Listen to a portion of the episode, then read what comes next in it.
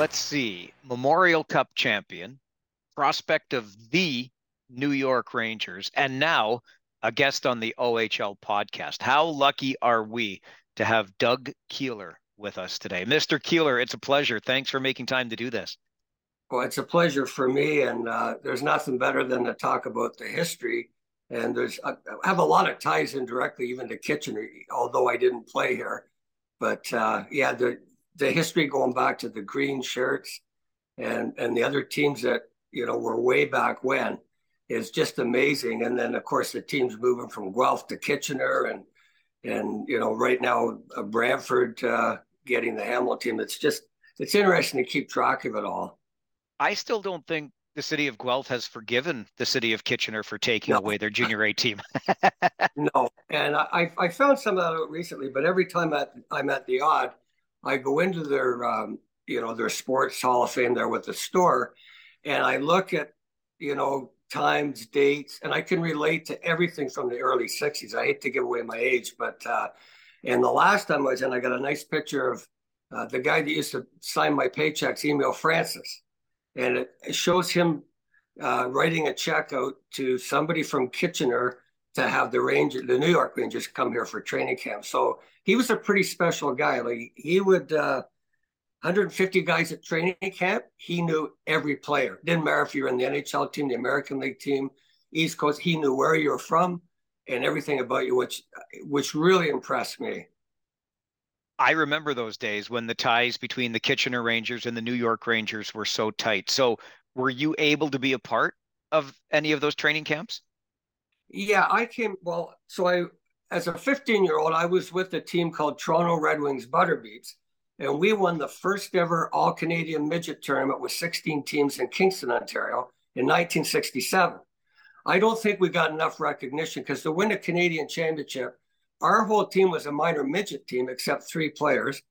Two of them you might have heard of. Gary Coulter went to Kansas City, originally Rangers, and Bob Kelly, of course, the Hound played for Philadelphia Flyers.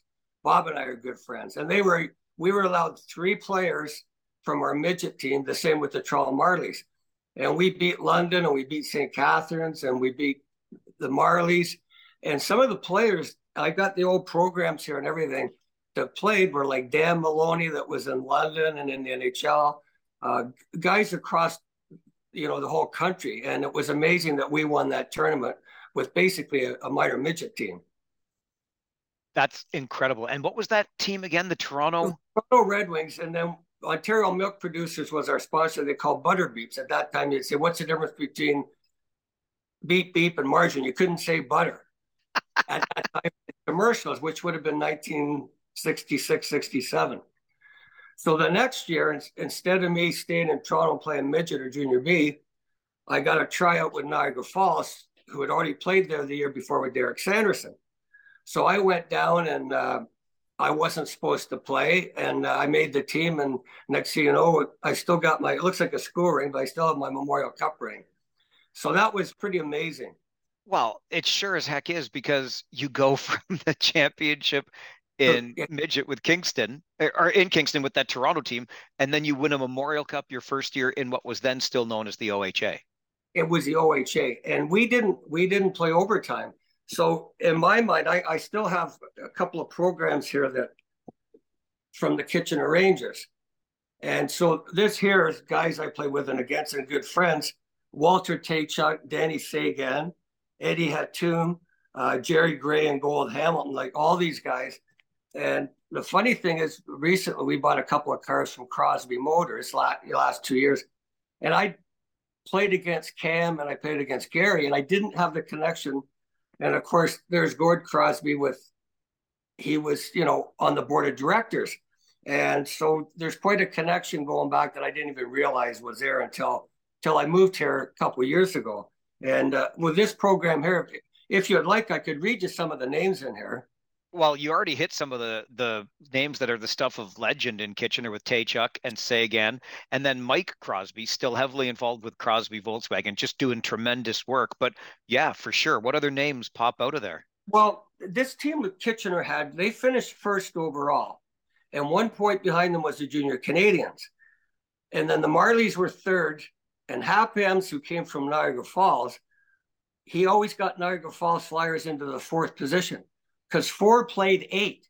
They didn't do it like they would, like, you know, like you should do it, like the NHL. So we drew Peterborough in one in five games.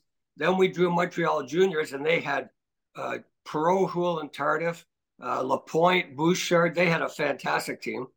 And we knocked them off in six. Then we played Kitchener.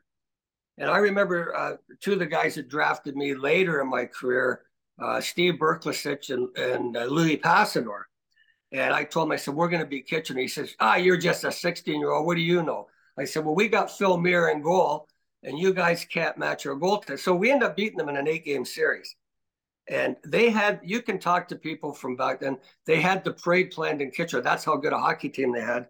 So they had Dave Hainsworth in goal.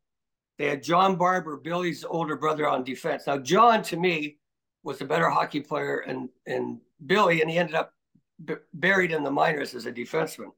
Then you have Mike Robitaille.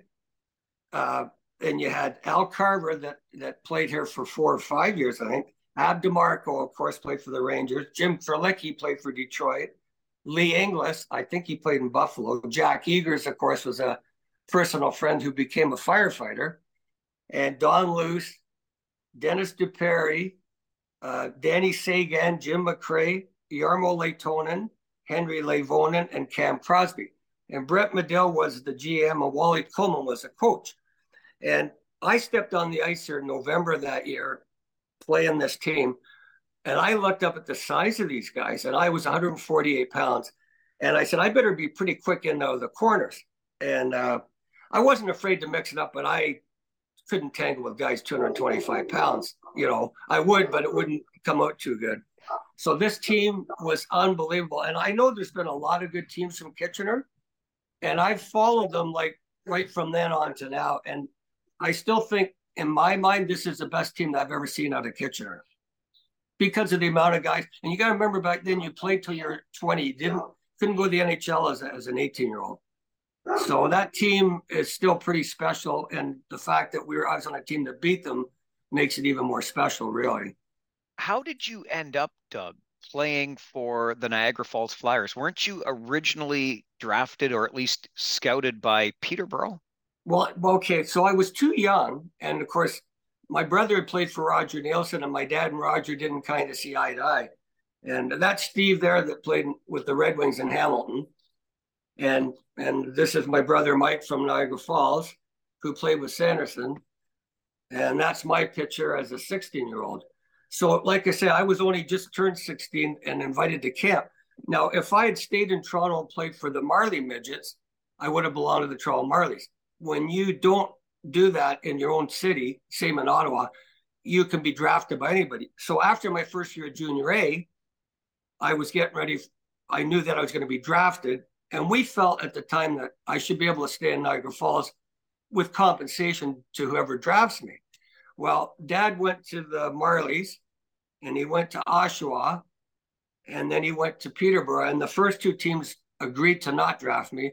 And Roger Neilson drafted me the third pick in the first round.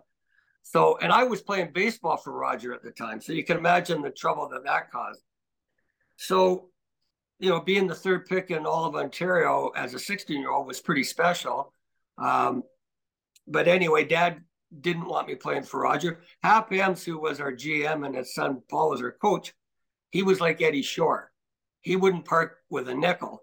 And Peterborough was asking for too much. They wanted Ross Webley, they wanted Donnie Tannahill, they wanted, you know, some pretty good hockey players. And and you know, Hap just said to Roger, forget it you know. So anyway, Roger ended up drafting me.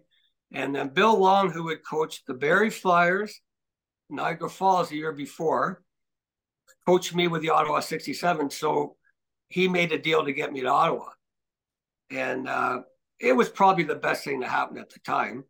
Uh, playing three years with Denis Potvin doesn't hurt. Um, in my mind, after Bobby Orr, he was the best all around defenseman I ever played with or against. Like, yeah, you know, you can argue Larry Robinson's a personal friend. You got Salming, you got Nicklas Lidstrom, uh, Coffey. There's so many good ones, and you had some great ones come out of Kitchener too.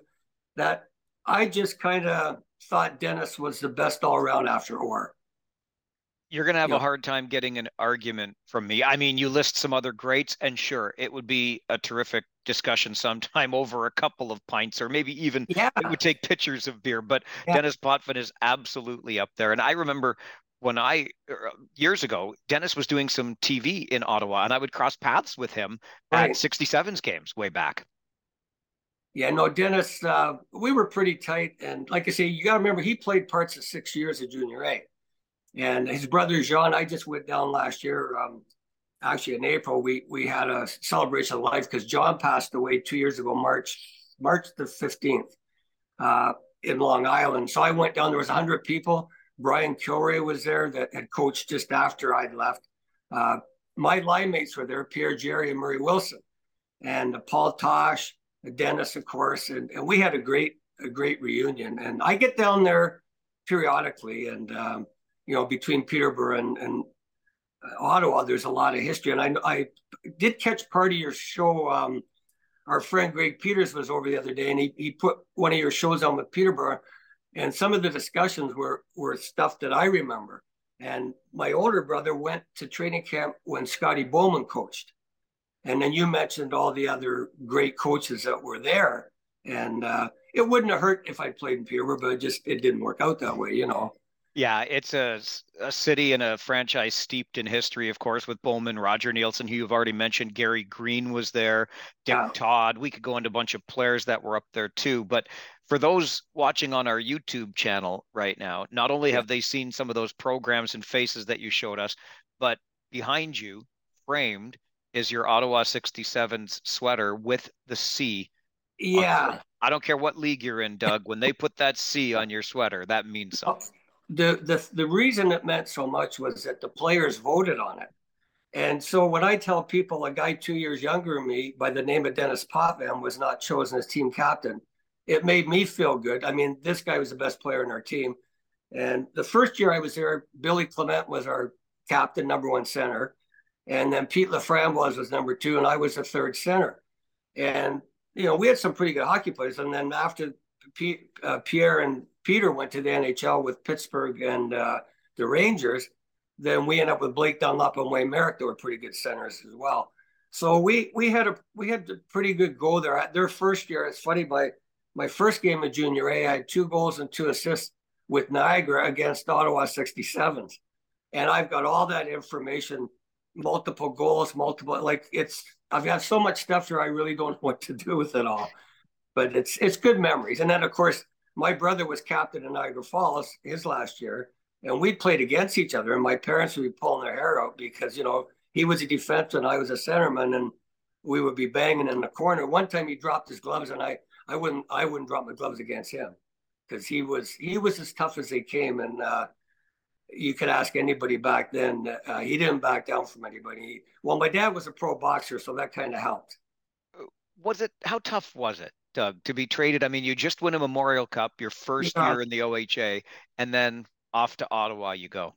Well, the toughest thing was school. So I'd started in West Hill. I grew up in East End, you know, Highland Creek, East End, Scarborough. And then I'm in, I get settled in Niagara Falls. And I felt bad for my parents because why should they travel all over the place? They got two boys playing, and you're, you're amateurs. And I have to tell you, Monday I'd knock on the door, and Hap Emms would have the fedora and the glasses and the pipe, you know, and and uh, after five minutes of my knuckles would be raw. I'm coming from my paycheck. What do you want? I said, Hap, I come to get my paycheck. Well, you should be paying me to play here. Well, seven dollars is what I got for the week, and then they give my landlady twenty five bucks to room and board me. And he thought that that I should be paying, but that was Hap, and that's how he won championships because he was very strict. When you got drafted to the National Hockey League, the 71 draft. I mean, listen, it wasn't that deep, right? Just Lafleur and Dionne going first and second that year. But you're a fifth rounder to the New York Rangers. That's not too shabby. Yeah, I was kind of disappointed because um, Bill, you know, Bill was a pretty good coach, and he had promised me that when Laframboise went and Clement, I'd be his number one center. And, and my last year, I almost ended up getting traded to Oshawa because he um, he had me third line center. He wouldn't let me kill penalties, wouldn't let me play the power play. and he had promised me a good draft year, and I end up with you know 20 goals and 40 assists with not a lot of ice time, and I was pretty upset about that, and it, it kind of hurt me in the draft because there was other well one guy that went one ahead of me, a personal friend, great hockey player, Peter Sullivan, that played for the Generals. And Peter ended up making his mark. He got drafted to Montreal, and I was the next pick. And there would have been five centers ahead of me with the Canadians, and there was eight or nine with the Rangers. And the Rangers had just made a trade to get Bobby Rousseau and a few other guys. Pete Stemkowski came at the time. You had Tkaczuk, you had John Ratelle. Uh, they picked up Gene Carr from St. Louis. And it was just, you know, for me to be the 10th or 11th ranked, there's no way I could crack that lineup. And so Peter ended up going to Montreal, and I went the next pick to the Rangers. And uh, it was a little disappointing that way, although, you know, I, I did pretty good considering I didn't get the ice time that I should have as as my last year, really. That, that's the only, you know. You mentioned Montreal, Doug, and that just makes me think to back to the Memorial Cup that you played in with Niagara Falls. Some yeah. of the games there. So you're playing in your arena in Niagara Falls and yeah. some of the other games at the Montreal Forum. That must have been a thrill. Well, the Forum was the best rink and the best ice. It was 210 feet long, and the Gardens was 195. So you had that extra room around the net. But um, the Forum was was great, and uh, and the you know before that uh, playing against uh, Verdun Maple Leafs and Moose Dupont was on that team that played for Philadelphia. He ended up with the Rangers and he played in Omaha. So a lot of guys that went to Omaha the year I was drafted by the Rangers um, had played. Most of them came from the Junior A, uh, OHA, and that league w- was was like an All Star Junior A league. It was amazing. The Central League, and then the American League. I ended up in Providence was pretty much you know more older guys, guys that had come down like Kent Douglas that was Rookie of the Year with the Leafs. He came down. Uh, and and Johnny Bower had just gone up from the American League before that, and so it, both leagues were really good. But playing, you know, Pierre Jarry ended up in Omaha. Um, Jack Egers was in Omaha. I think DeMarco might have been there. Uh, there was a lot of guys that went through here from Kitchener that that originally, and I think Walt Tkaczuk played there a few games.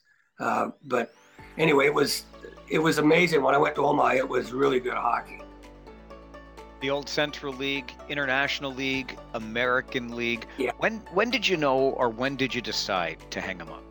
Well, just the injuries took their toll, and uh, you know, when I had, I was a little upset because I, I was on the first line of my first game in the American League, and of course, who's coaching the guy that I knew fairly well, Don Cherry, his first game coaching with Rochester.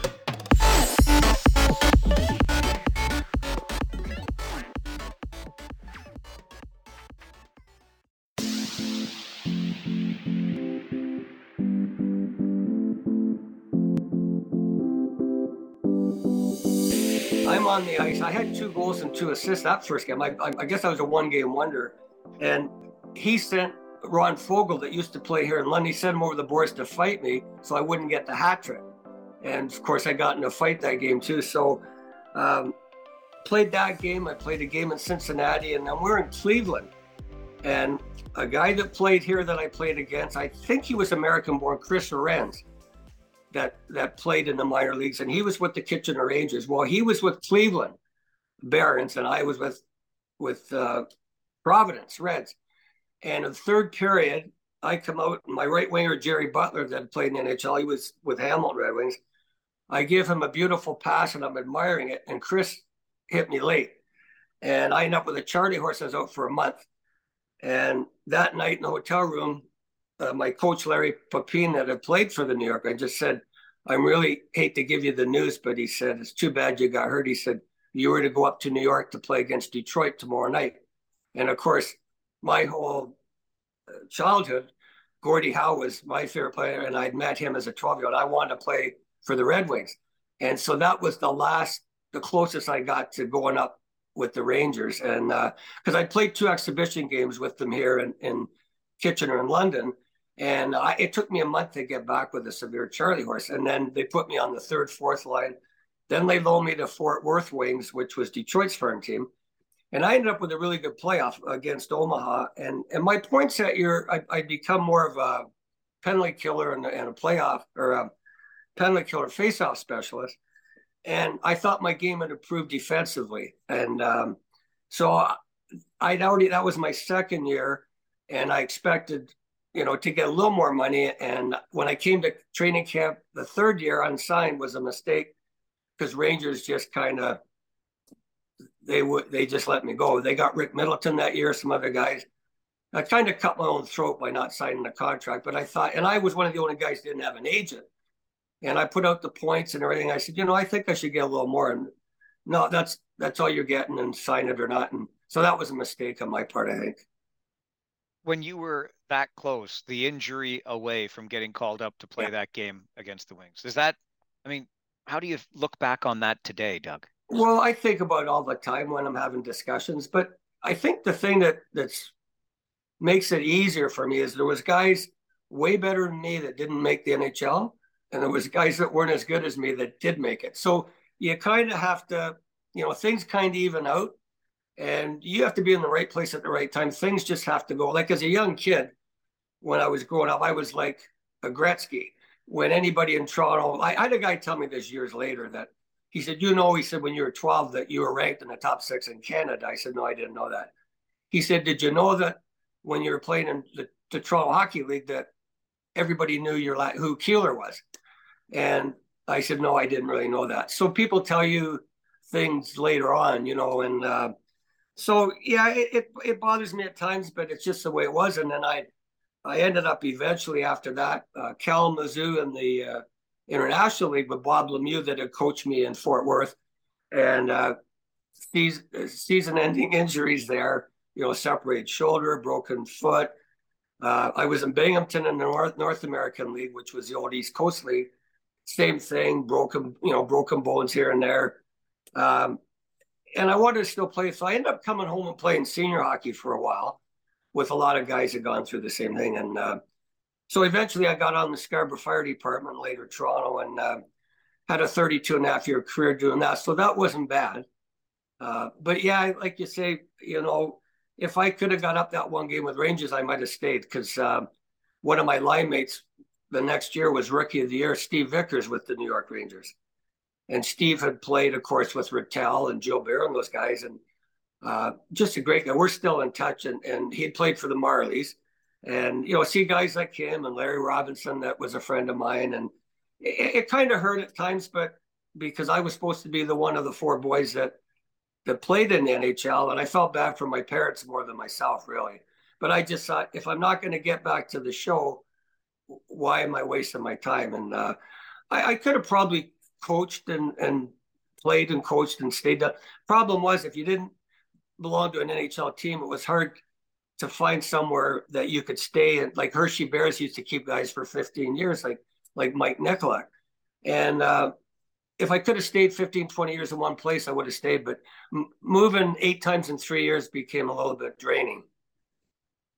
Was there any other choice for you but to play hockey when you talk about, you know, your oh. parents and your brothers playing? I mean, this must have been in the Keeler family blood. Well, my dad built an outdoor rink. And I mean, you know, we started playing six, seven years old. And, and that was before like now where you can't, you know, I was out in the rink behind the fire hall last two days and now, of course, it's, if it was only open three days, and that's how we learned how to play, playing shinny. And and we just, you know, my mom and dad put so much time and money, which they didn't have, into us kids. And uh, my youngest brother ended up, he was with the Marlies for a while, and then he he was uh, captain of NCAA uh, St. Louis Billikens. And of course, Steve and and and Mike and I, you know, playing junior A. But Bob actually played in the line with Mark and Marty Howe with the Marlies for a couple of games which is kind of interesting. So he was a good hockey player. But um, no, when, when I was in school, the teachers would say, well, you know, what do you want to be? I said, I'm going to be a hockey player. Well, what else do you want to be? I said, I don't want to be anything else. So I kind of frustrated them. Well, when, when I started playing junior and then my last year, they did an interview and I said, you know, I wouldn't mind being a phys ed teacher if hockey doesn't work out. So I started to get a little bit, you know, more mature and and and have backups. And um, the fire department was good, except I've had a few health issues, uh, which which are under control. And uh, but you know, the hockey was what I wanted to do, and it was disappointing. Like you know, the game doesn't stop when you quit playing, and it's really hard, you know, to to to get at first to get over it. But once you're around people that went through the same thing, uh, I have a good friend that you might know the name. Uh, he played for the for the uh, Los Angeles Kings in '67, but he was the captain of the '62 Memorial Cup Hamilton Red Wings, Howie Menard. And Howie was a great hockey player, and we're in touch all the time. And uh, we had a group in Pickering before I moved here of NHL, AHL old timers.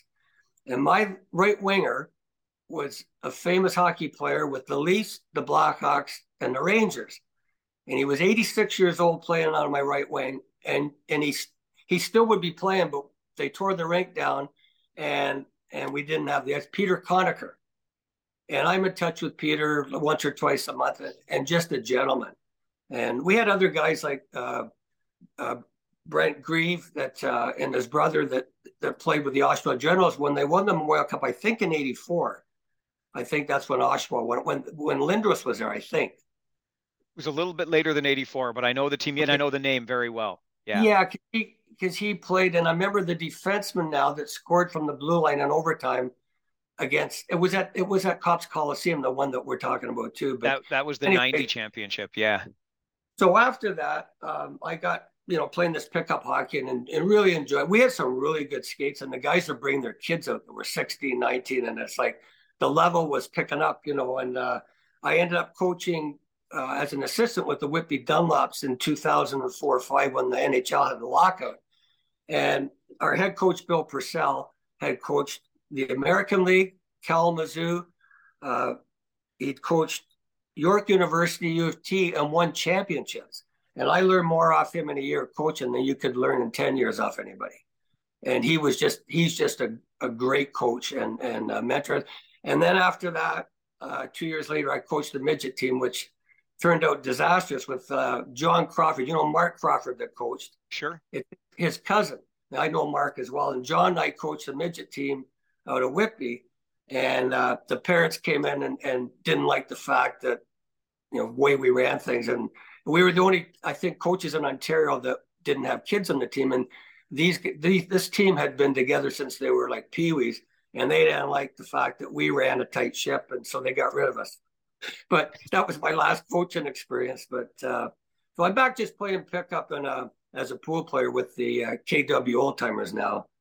So it's it's okay. It's tough. It's really tough when, you know, I, well, I hadn't played in four years because of the pandemic, but uh, I'm not ready to hang it up yet. I still got my equipment and skates, and I still enjoy it. So I'll be stubborn until maybe a couple more years anyway. You know, I'm just thinking about the coaching style that you know not all parents loved. I'm thinking about Don Cherry sending a guy out, you know, sending Fogel out there to make sure you don't get a hat oh, trick oh, yeah. in the game against his team. When you think back on the way the game was played when you were in it, late 60s through the mid 70s, mm-hmm. compared to today, I mean, what do you think back on? It was why it was the wild, wild west out there. Well, it's funny you should mention that because I personally believe the only reason I made Niagara Falls, they were ready to send me home. I got in a fight in the parking lot with a guy that was two years older and about, you know, eight inches taller than me. And um, the guy sucker punched me and put the boots to me. And, and I got up and he came in. I cut him for 20 stitches over his eye with a left hook and they broke the fight up. And the next day we're at, we're at training camp, and this guy's got sunglasses on. He was a big guy. He was from Windsor, and uh, my brother came in. He got wind of this. He was furious, and he got wind, and he came in. He said to the guy, "I'm talking to you." And the guy finally he said, "Next time you want to fight somebody, he says pick on somebody that's that's bigger than you, because he said you can't beat my brother." But I could fight off, a, you know, off the skates. On skates, I didn't have good balance, but my dad had taught us to street fight because he was a boxer. And uh, so my first game after that, I just got all the wounds healed up from that scrap in the parking lot. And we're playing in Oshawa. And Dunc Wilson was the goalie, and Rick Lee was our captain. And they started a fight. Well, we emptied the benches, and we had 15 players, and they had 20. So we had a brawl in, in, in Oshawa. And who do I end up paired off with? A guy my size, two years older, but he played for the Boston Bruins, and he was from Kingston, named Freddie O'Donnell and this guy could throw him. And I remember throwing the first six punches and receiving the next 26. But, you know, I, I, I didn't need stitches. I had a black eye and a few cuts. And, and And I think it was the next year, uh, I got into a scrap with all people, um, Rick MacLeish, that played in Philly. And and him and his brother Dale, that I'm still in touch with, I had played with Dale in, in senior hockey. And Rick and I got into it. Once again, I threw the first six punches and he threw the next 36. And I'm like, of all people to end up fighting with. And uh, and then, of course, another guy, you might remember the name. We had played together as kids, as 13, 14 year olds. Then he went to junior B as a 14 year old. And then he played for the Marlies. And I fought him my last year with Ottawa because he was a stickman. And then him and I got drafted by Omaha or sent to Omaha with the Rangers, Steve Durbano. Oh, yeah. And 405 minutes in penalties. And I was a penalty killer. And I just used to take Steve out for dinner in Omaha and say, you know, but what had happened, he'd speared one of our players, Brian McSheffrey. And the coach came in the room and said, anybody, or it wasn't a coach, it was Howard Darwin. Now, Howard owned Ottawa and he owned London. And Howard said, anybody takes out Durbano, he's got a bad shoulder. He says, I'm going to give you 500 bucks. Well, I'd sat on the bench the first 10 minutes of the game and I was furious that Bill had, we'd had penalties that. So I got on the ice the first shift and the pucks was going towards Durbano and it was at the blue line. And I left my feet uh, off the ice about three feet and landed on Steve's shoulder, bad shoulder, and knocked him down to the ice. And he went off. This was the first period. And if he hadn't come back, I would have won 500 bucks. He came back with five minutes to play. So then the last game in the playoffs, we lost the Marlies, and Steve and I had a fight. And then we played Noma, and he wanted to know why I took out his shoulder. I said, Well, they're going to pay me five. He said, Why didn't you tell me I wouldn't have come back on the ice? but that was uh, that was uh, quite the thing back then. You know, the first year I played, we didn't wear helmets. Of course. And and goalies, the first year I played in the Central Pro League, they didn't wear masks. Like, I'm like, are you kidding me? Like, but the goalies back then used to fight a lot too. You know, which, but like I say, when there was something going on, we emptied the benches so many times, and it was tough as a 16 year old. As I got older, it was a little bit easier. But uh, when the OHA came out and they were the OHL, and they said, you know, when players are fighting, the players got to go to the bench. That's the best thing they could have could have done, really. And I don't think you'll ever see fighting out of the game, but um, I don't like the stage fights. I think that's kind of, you know, that's taken away from skilled players that should be playing instead of some of these guys, you know. But the game, the kids are bigger, stronger, faster, and I'm not so sure that the skill's any better. Like when I look at Marcel Dionne, Gilbert Perreault, the guys I played with and against, Potvin, these guys, I mean, if they had today's equipment, Ivan Cournoyer, uh, he probably could skate as fast as McDavid if he had the right equipment. And you know, back those days, guys like Johnny Bower and Lorne Worsley and some of these guys, they would smoke and have a beer in between periods. And you know, and and the the training back then, I mean, you know, if you got hurt, you were on your own because it wasn't the same as today. And and these kids today, I give them credit for the conditioning and the commitment. But if I watch a game now, they get to the red line, they dump the puck in. We used to work so hard, you come and get it off us. We're not giving it to you. So two forwards would work on the on the one defenseman and chip it off the boards. And that's how we used, you know, we used to stick closer together. The way that they do power plays today, I wish I was still playing and killing penalties because I could make a fortune. These guys wouldn't be wandering out the way they do and passing the puck back. I'd have breakaways. I used to get breakaways as it was when I played pro, but I don't get that part of the game. I don't. Maybe you could could elaborate on it a bit. You watch it all the time, and I don't what you think of it. In terms of the penalty kill not being as aggressive. No, I'm I'm talking yeah that, but also about the power play, this dumping the puck back, like. Oh yeah, the little listen. That is probably the last ten years or so, and I've always wondered too. But the idea is for that guy who gets the drop pass to attack with speed. Oh, absolutely! Like Brayden sure. Point like I'm a Tampa fan, and Brayden Point just like blows the doors off these guys.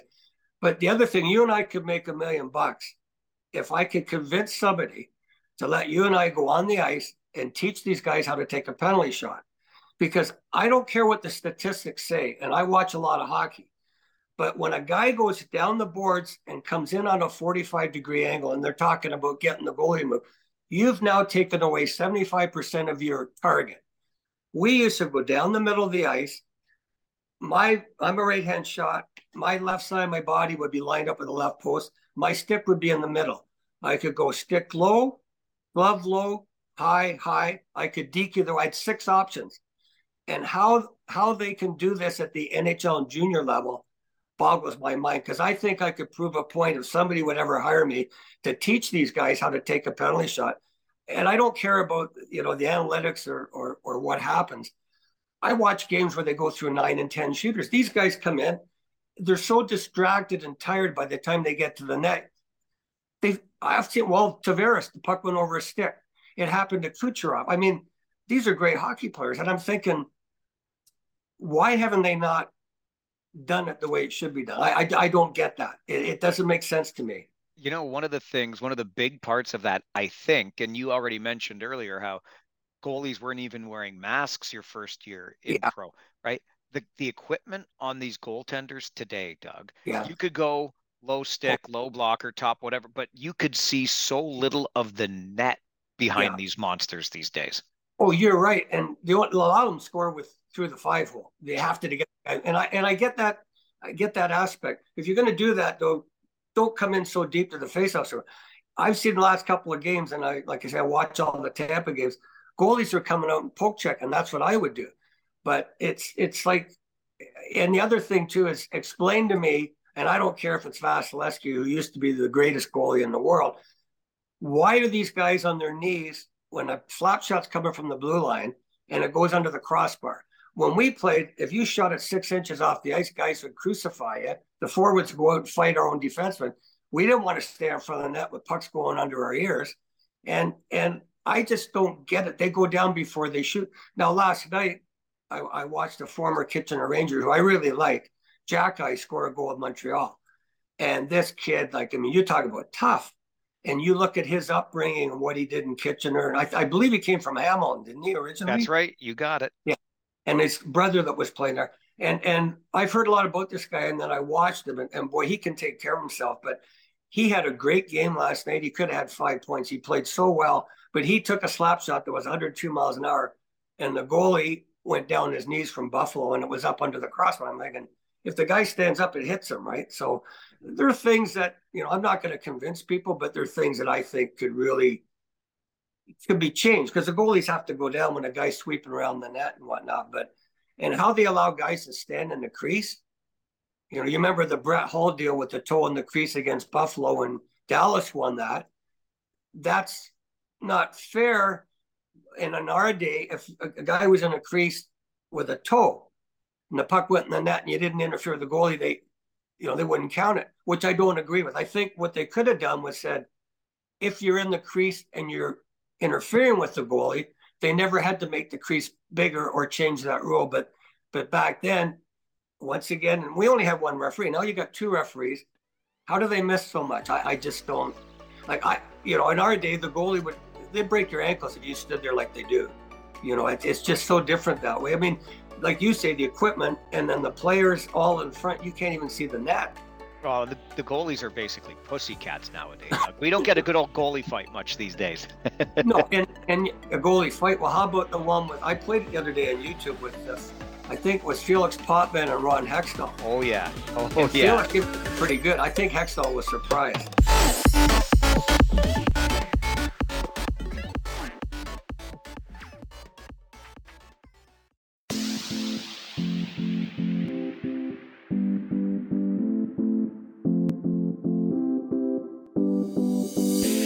It's okay that the game's speeding up and, and you know it's it's changed a lot, but but there just seems to be the one thing that's different is the guys carry their sticks so they're just out of control. Sometimes they're too fast. The lesser talented players, they're out of control. And, and this hitting be, from behind, I, I, don't get it because the kids that are playing from tykes right up to peewees, they got a stop sign on their sweater.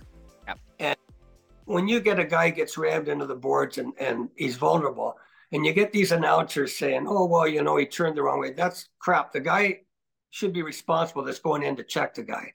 And, you know, of course, Don Cherry was part of that. You got to finish your checks. Well, a defenseman in his own end isn't going to score. You're net at the other end. And to run a guy through the boards when he's vulnerable, I, I, I just, you know, in our day, there, there seemed to be more respect. I know there was more fighting, but there was more respect that way. That uh, the injuries were different, you know. But I don't know. Today's game, I it's just run and gun, and and I feel bad for the defensemen because they get crucified.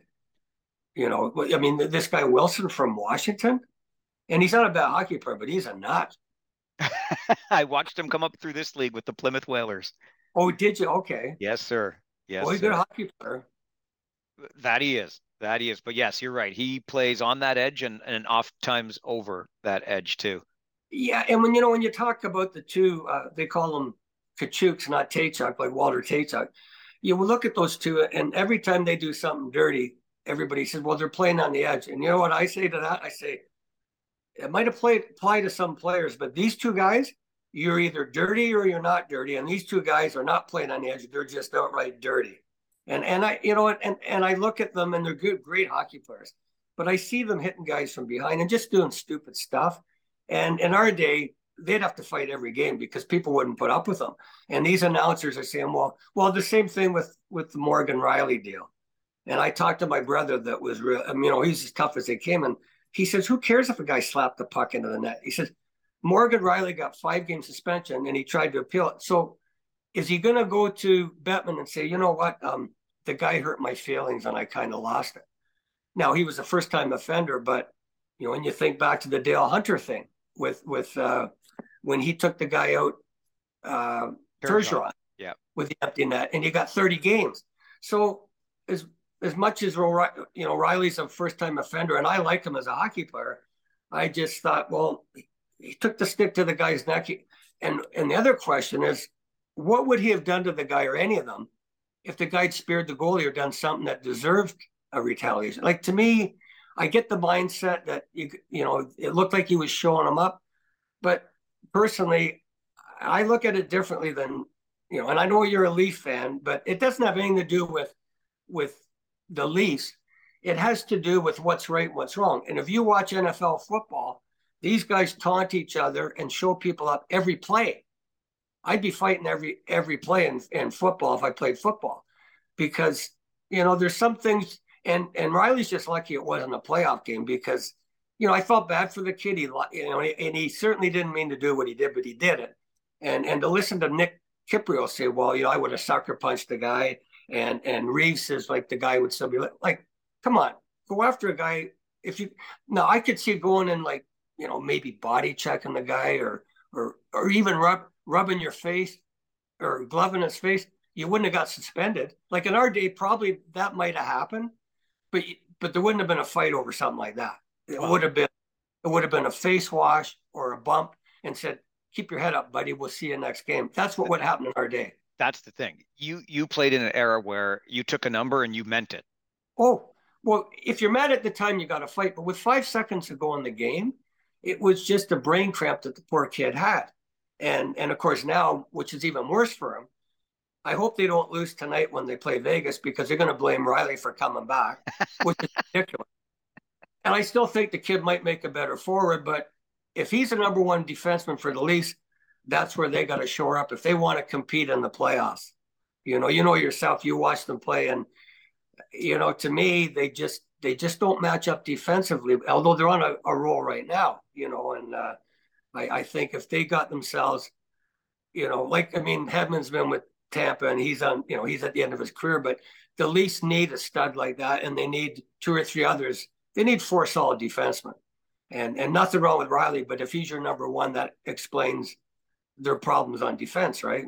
Yeah, I I don't disagree with that at all. You know, you've you've mentioned a lot of names, Doug, of guys you played with or mm-hmm. against coming through this game, and that that you're still in touch with yeah. to this day. It's it's a pretty tight knit community. This game of hockey, isn't it?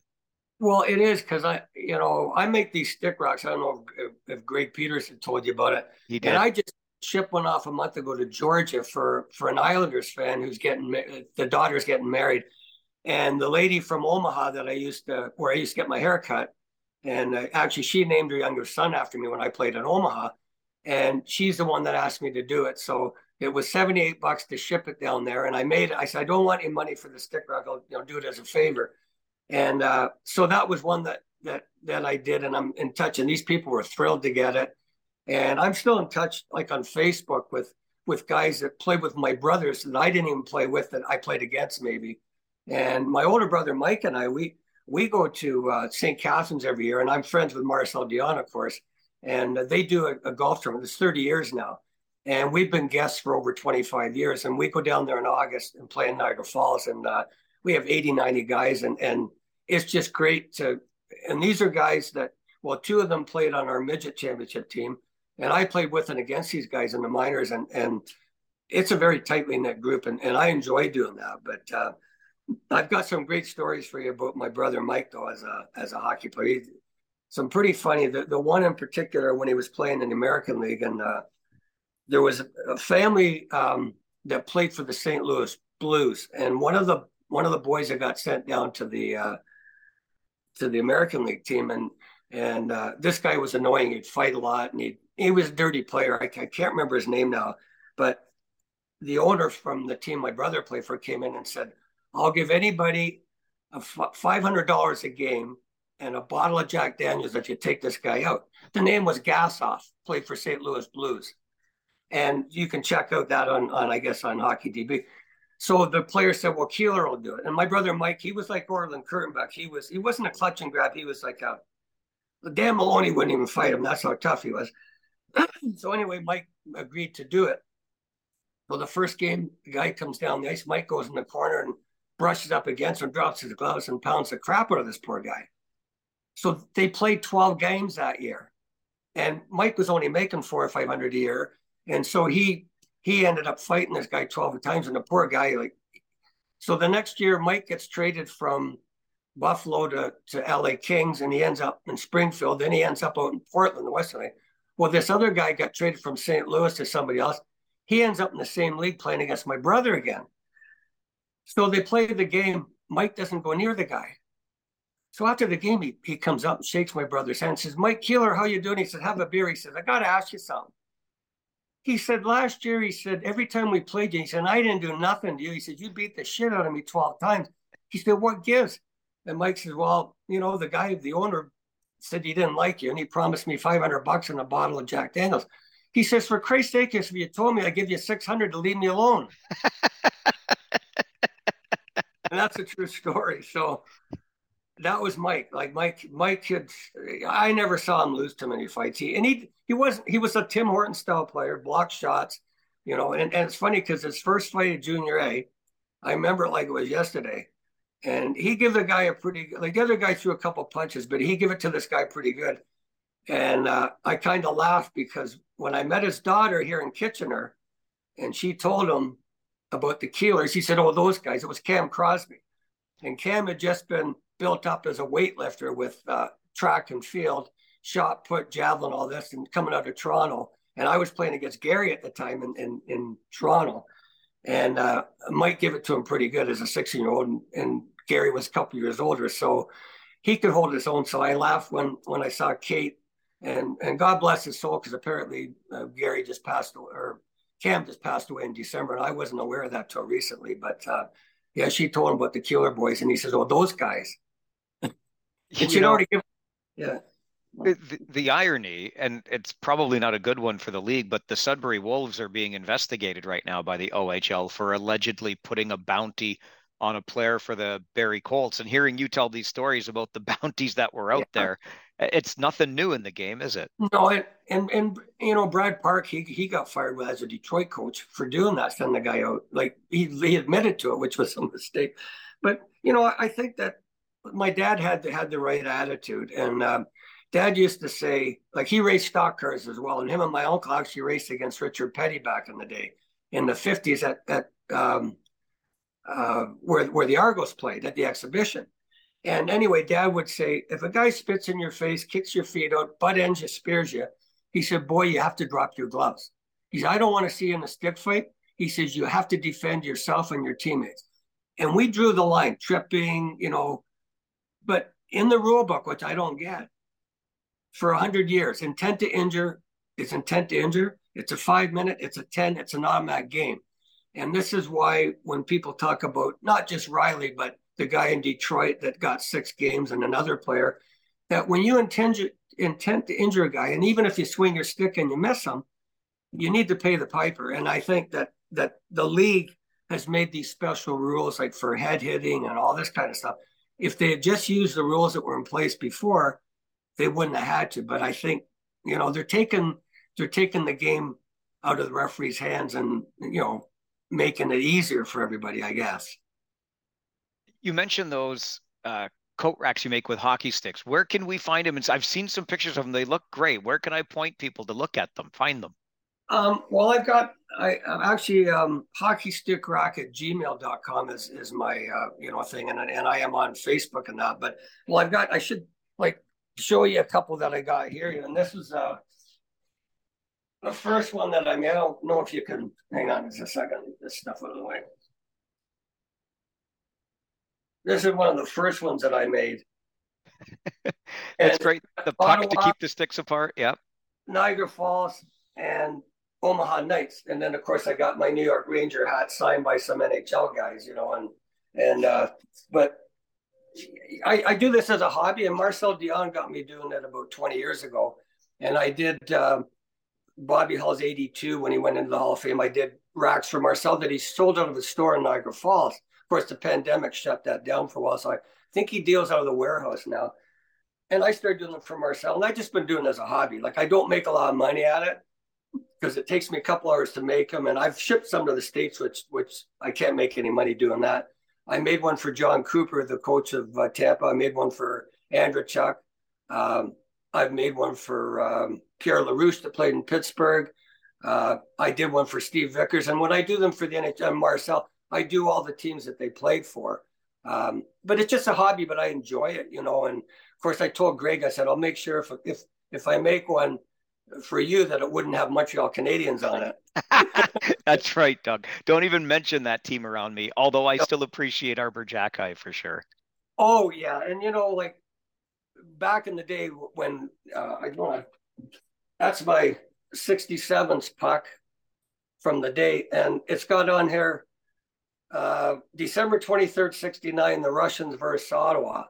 And I played in, in that exhibition game as an 18 year old and scored a goal, which was that was the Red Army team that played Team Canada, except for a couple of players. And for me to get a goal in that game, Dan Maloney played with us. He got a goal. And I'm standing at the blue line. This is just before Christmas. And I got Marcel Dionne on my right, and I got Daryl Sittler on my left. And I was with the 67s. And we played the Red Army team. And I and at that time we played a couple exhibition games against NHL teams. That Red Army team was as solid as a rock, and I never seen a better conditioned hockey team in my life. And I knew in 72 they were going to have problems. I didn't think they'd be that severe, but I knew they were in for a battle because they beat us eight to three. And um, they played 13 games and they won 12. And the only team that beat them was the junior Canadians because they're the only ones that could skate with them. And this Red Army team was something else to, to see. And for me to play against them, I mean, I threw a body check. I got a guy with his head down, and he went up and over my back. And I thought his skates were going to touch the clock because I used to like to throw the odd body check, you know, when I didn't have the puck. And they had a picture in Ottawa. I wish I could have got it. It was in the rink for years, and I couldn't find it. This guy went up and down, and I crawled off the ice like it took the wind out of me. This guy was 225, five foot 11.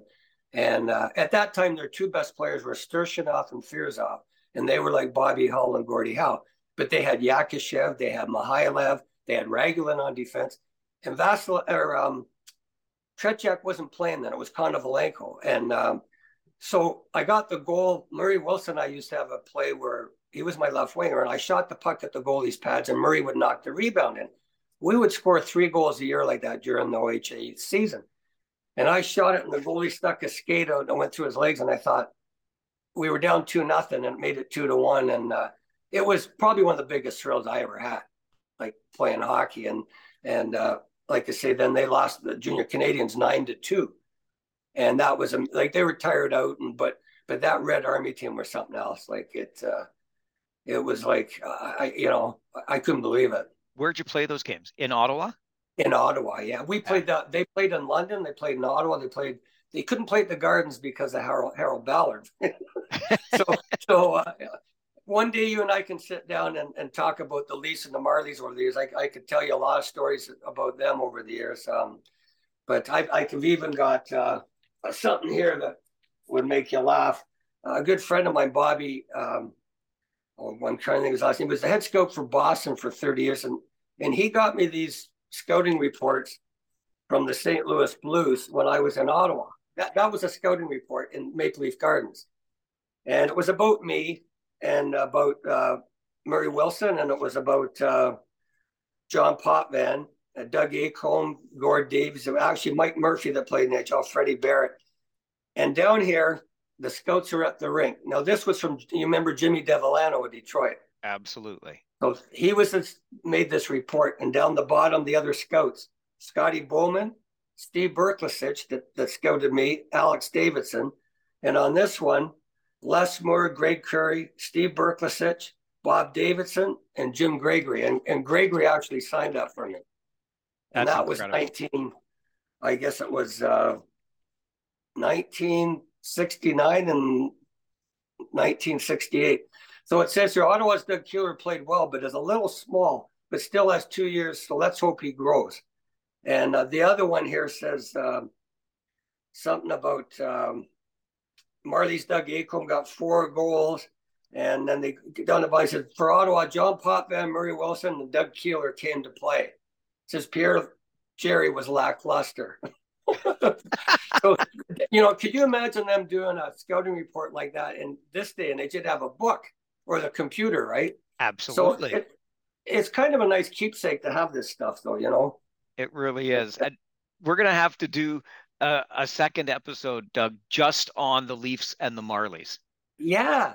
Yeah. And uh, you might not like some of the stuff I say, but, you know, I just tell the truth. And uh, uh, like I said, I got a lot of friends that play with the Leafs. And, and when, when we played against Tulsa, that was their their uh, farm team. And of course, the one game I, I couldn't play center because Steve Vickers had broke his jaw. So they put me at right wing with Bill Hogaboam and Normie Gratton that played with Buffalo and Montreal.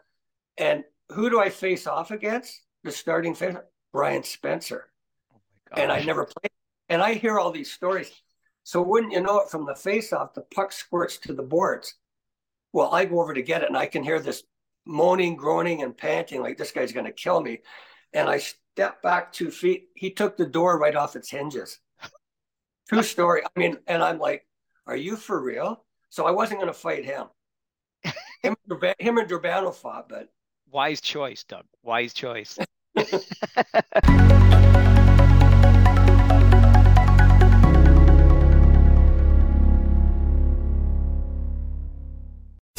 Jeff Woods, and I'm shining a light on music and the rock stars who make it. He just was one of those people, he, he stood out. He was a magic guy. He really was a magic guy. All, we all have faults. He had the same amount of faults as we all have. This was before Led Zeppelin. Robert was full on. I mean, he was Led Zeppelin without the band behind him. He had the hair, the jeans, the whole thing, you know, and he was amazing. The Records and Rockstars podcast, heard around the world and yours to hear wherever you get podcasts. All the episodes from JeffWoodsRadio.com. Another Sound Off Media Company podcast.